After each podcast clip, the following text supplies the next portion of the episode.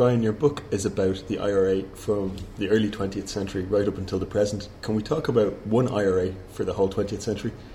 I think we can talk about one central idea the idea of physical force being necessary to liberate Ireland from British imperialism. I think that's common to the IRA in, in all its guises um, or varieties throughout the, the 20th century into the 21st century. But of course, the organisation has undergone, depending on the context that it operated in, depending on the kind of people it recruited, um, the eras that it uh, existed in. I think you look at things like social class, regional differences, the differences between North and South. The IRA has changed over the years. I mean, again, I only thought in some cases, the IRA traces its origins back to the Irish Volunteers, Óglaigh na hÉireann, but the Irish Volunteers weren't set up with the express aim of liberating Ireland by force. They had a much more, in some ways, contradictory aim of, of defending Home Rule if it was introduced. Even though there were people within them who were Republicans, they weren't set up as an exclusively Republican military force. And then the term IRA is used after 1916 doesn't become more widespread until a little bit later on. But even if you look at what the IRA says about itself, on some occasions in the 1980s, you have people like Danny Morrison saying that the IRA is a northern phenomenon, that it exists to fight for the rights of northern nationalists. In other cases, the IRA itself in 1986 saying that we don't draw our legitimacy from the first Dáil or the second Dáil, we draw our legitimacy from the resistance to Britain throughout history, from the Fenians, the Young Irelanders, the United Irishmen, right back. So even in the IRA's own terms, I think you mightn't get a straight answer as to what exactly it, it's always been. The IRA theology, possibly not all of the IRA members held this, was that they were the government of Ireland. After the Civil War, the government of Ireland was vested in the IRA Army Council. Is that really a central idea? A much bigger idea in the Civil War is that the Republic is being defended by the IRA, that the Republic exists. Um, and that the republic has existed since 1916 and that it's it's been overthrown by a British inspired counter revolution and that the IRA are its defenders. In terms of who the actual government are, how much it matters to a lot of members of the IRA, I'm not entirely sure a lot of the time because right throughout its history, you have this mixture of, on the one hand, what seems to be dogmatic adherence to a principle. This is the Republic, we defend it anything else is completely wrong. We don't recognise courts, we don't recognise the police, we refuse to recognise the state. On the other hand, as early as 1924 25, you have people in the IRA like Frank Aiken and others who are prepared to talk about, well, you, you might be able to enter Leinster House if there wasn't an oath of allegiance, or maybe you could work certain ways politically. So you always have this kind of mixture between what seems to be very dogmatic, on the other hand, can be very flexible, often, you know, in the same people. By the late 1930s, when the IRA is a much smaller organisation, when it eventually decides that the power of the remaining members of the Second Dáil is to be vested in the Army Council, it's really to give some kind of legitimacy to Sean Russell's campaign in Britain. I think I think he feels that you couldn't declare war on Britain unless you had governmental powers. To. In the fifties, you know, the IRA doesn't talk about that as much. I know it's it's there all the time in, as a kind of an idea, but when they're concentrating on partition and the need to reunite Ireland by force, they don't seem to go on about that as much. And it comes into play again in the late 60s when there's the provisional official split. Provisionals claim that this gives them some sort of legitimacy again. I think, like a lot of these ideas, in a particular context, it can seem very important, but in a lot of the day to day life of the IRA, much more ordinary factors are much more vital, whether that be fighting the Free State, whether it's taking on the British Army in the 1970s, whatever. I think, obviously, the vast majority of IRA volunteers post 1970 were in reality not very concerned about whether or not the second Dáil had the right to pass on power to the Army Council. So the IRA was more of a fluid idea than sometimes given credit for. What really was the IRA, or is the IRA? Is it an army? Is it a political party? Is it a secret society even? Well, it always kind of rejected the idea that it was a secret society, which I think is one of the reasons why people are surprised there's so much documentary material that the IRA produces itself and, and that it does record its activities to a great extent. It did see itself as an army and always has seen itself as an army, as the Army of the Irish Republic. It operated like a political party often. Certainly in the late 20s and in the early 1930s, an awful lot of IRA volunteers' activities would have been those that you would expect a member of a political party to do. IRA volunteers were expected to put up posters advertising rallies. They were expected after 1932 for a while to canvass in elections for Fianna Fáil. They were expected to steward election rallies. They would have taken part in political protests and pickets and demonstrations. At IRA parades and at IRA training in the 19, late 20s and early 30s, they would have listened to political speeches and lectures An tÓglach, the IRA's journal, as well as military instruction. It would have contained an article on politics. So, even though they certainly often had a disdain publicly for politics or for what they saw as, as compromising conventional politics, in reality, the IRA often operated as a political party. And again, in the 60s, what the IRA leadership wanted their volunteers to do was to become more involved in.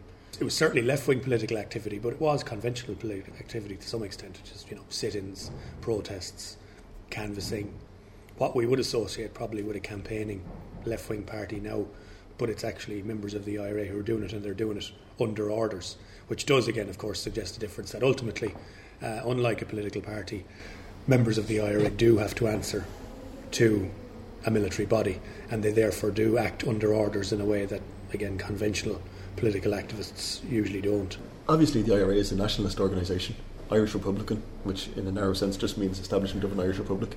But the IRA has also been a bottle that's been filled with many different wines. I mean, they've been very left wing, they've been quite right wing. Can you talk about something about that, about how the IRA has evolved ideologically over the years? And of course, there would be IRA members who would utterly reject the idea of nationalism, say we're not nationalists at all. In 1918, a nationalist was a supporter of the Home Rule Party, you know, and a separatist or a Republican was the supporter of the idea of a republic. Huge amounts written on this. You look at what the republic meant in 1918, 1919, it meant whatever you wanted it to mean. If you were left wing, it could mean that you wanted a workers' republic, but you could equally be a right wing Catholic and want a republic. And that's why the Republican movement is genuinely a broad, popular mass movement in those years. It does contain all sorts of people with contradictory ideas, and that's why you have, on the one hand, labourers uh, believing that the Republic offers some kind of social justice, and you have people who, who, reject the idea that it should have any economic policy at all. What they really mean is that the status quo is going to remain in place. But that does reflect the fact that it is popular. And what you tend to find within the IRA, at least, is that political shifts come in response to defeat or stalemate. So when the Civil War is lost, the classic case is Liam Mellows. Liam Mellows begins to argue in prison. He's looking at what the Communist Party are saying in the Workers' Republic newspaper. He's probably also talking to Peadar O'Donnell, who's in jail with him, and he begins to argue, you know, back to Tone, the men have no property, we've got to examine social issues. But Mellows is doing that when he's in prison. He isn't talking about that when he's when he's campaigning in 1921. And post Civil War, people like O'Donnell, George Gilmore, others on the left of the IRA, do gain an audience because they are able to explain the defeat. For a lot of Irish Republicans, betrayal is always down to personal fault. Mm. Michael Collins was a great leader until he went to London and then he was corrupted by wine and women or whatever. Whereas at least O'Donnell and Gilmore will say, no, it's, it's actually it's, it's more than that. It's people like Collins didn't have any concept of the kind of republic they wanted, or he was taken in by Griffith, who had a very conservative idea of, of what he wanted. So at least in response to defeat, sometimes you come up with a more political explanation or an explanation that is often from the left, based around the idea that the, the working class or the small farmers or labourers are betrayed by a middle class leadership. And that becomes quite influential in the IRA in the late 20s and in the 30s. And when I was looking at Moss Twomey, for example, what struck me about Moss Twomey, who's chief of staff from 26 to 36, is that he was always written off as this kind of right wing, apolitical militarist. You actually look at what Twomey's writing in An Phoblacht and what he's saying in the IRA's internal discussions is that he doesn't call himself a socialist, but he's quite open to what the socialists are saying because it's involving the IRA in land disputes and in strikes, talking about politics. I think he once says, he says, people think we're soldiers. We're not soldiers. We're revolutionaries. This does become quite a popular idea, and I think it does bring them some results in the late twenties, you know, and early thirties, particularly when the Great Depression hits. There are a lot of younger men who are either out of work or, or looking for some kind of response, and the IRA provides a forum for that. When that declines, then there's often a reversion to militarism. This politics got us into trouble. All this talking has only divided us. Why did we split? We split because you started talking about politics. What do we all agree on? We agree on the need to free Ireland. Right. How are we going to free it? By military force. We all agree on that. Let's do it then. And that sometimes can be a cover for a more conservative or right wing ideology. One of the most controversial aspects of the the IRA's history is, is say, the late 30s, and under Russell, the links with Nazi Germany. And again, I think that's it's a complex affair, but there are people in the IRA in the late 30s who've been influenced by the wider kind of right wing drift in European politics and who do think that some form of corporate state or some form of Christian social policy is what they'd have called it at different times might be good for Ireland. But a lot of the time, the prevailing idea is that when all else fails, what we agree on is military force to free Ireland, so let's stick to that. And often the political re-evaluations come in the wake of defeats or stalemates. So post 1962 again, you have the IRA leadership, Cathal Goulding and others, looking back at the 30s, looking back at people like Peadar O'Donnell and George Gilmore, saying unless you win the support of the people, you're not going to get a success. There's a strain of thinking in Ireland, in nationalist Ireland, that says that the IRA is a malignant thing. It's an anti-democratic force. That there are people with guns who want to impose their will on the majority. Mm-hmm. Do you think that's fair? No, I don't think it's fair. The dominant view in Irish historiography, and sometimes people don't get this from the outside, is that when you have a lot of debates about revisionism, for example, you have people who say, well, most Irish historians are unionists and most they're sorry that the British ever left and they think the IRA is terrible. Actually, most Irish historians are, if you want to put a term on it, are free state historians or pro treaty historians. They they don't reject the War of Independence at all. For example, people like Tom Garvin, who's a very strong defender, his book 1922, The Birth of Irish Democracy, in many ways is the classic argument that the anti-treaty IRA do represent fascism in Ireland. But he, for example, argues that a war against the British was inevitable, a rebellion was inevitable. If it didn't happen in 1916, it would have happened in 1918 or 1919. That the British weren't going to concede what they conceded without some form of violence. People like Ronan Fanning, Michael Laffan, and others, I think, would argue that as well. But where it stops is that in 1921, the majority of Irish people did accept the state. Mm-hmm. And post 1921, then those who reject the state are anti democratic. It's more complicated than that because the, the IRA in 1921, 1922 would have made an argument, and I think it's, it's a reasonable argument, that the treaty wasn't a democratic choice, that the British offered the treaty under the threat of immediate and terrible war, and the Irish, the Southern Irish electorate, were given the choice of accepting the treaty or engaging in a much greater conflict. Again, you can argue how much the British were bluffing. You can argue about how realistic that was. Um, but this does qualify the argument about whether or not the Civil War is about democracy. Mm-hmm. And there certainly are people on the anti treaty side who aren't concerned about politics or democracy.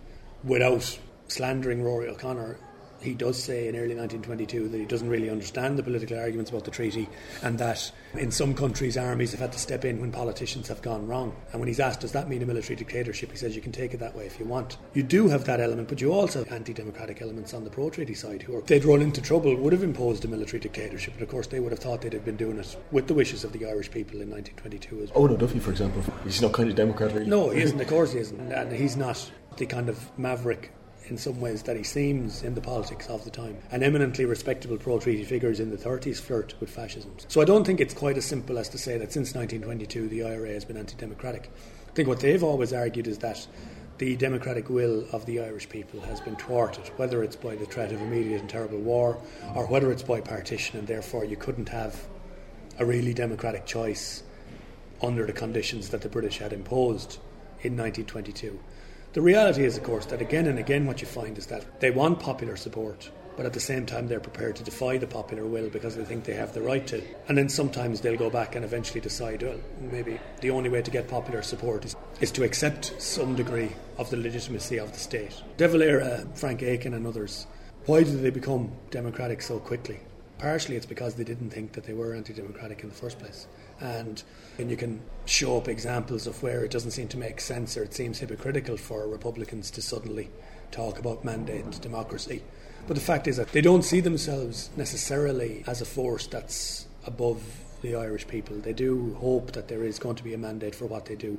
Again, they might look at 1916 and think that eventually people will retrospectively back you. That being said, of course, a lot of what they do is anti democratic because it doesn't have any kind of popular legitimacy but it can be justified in terms of Republican ideology.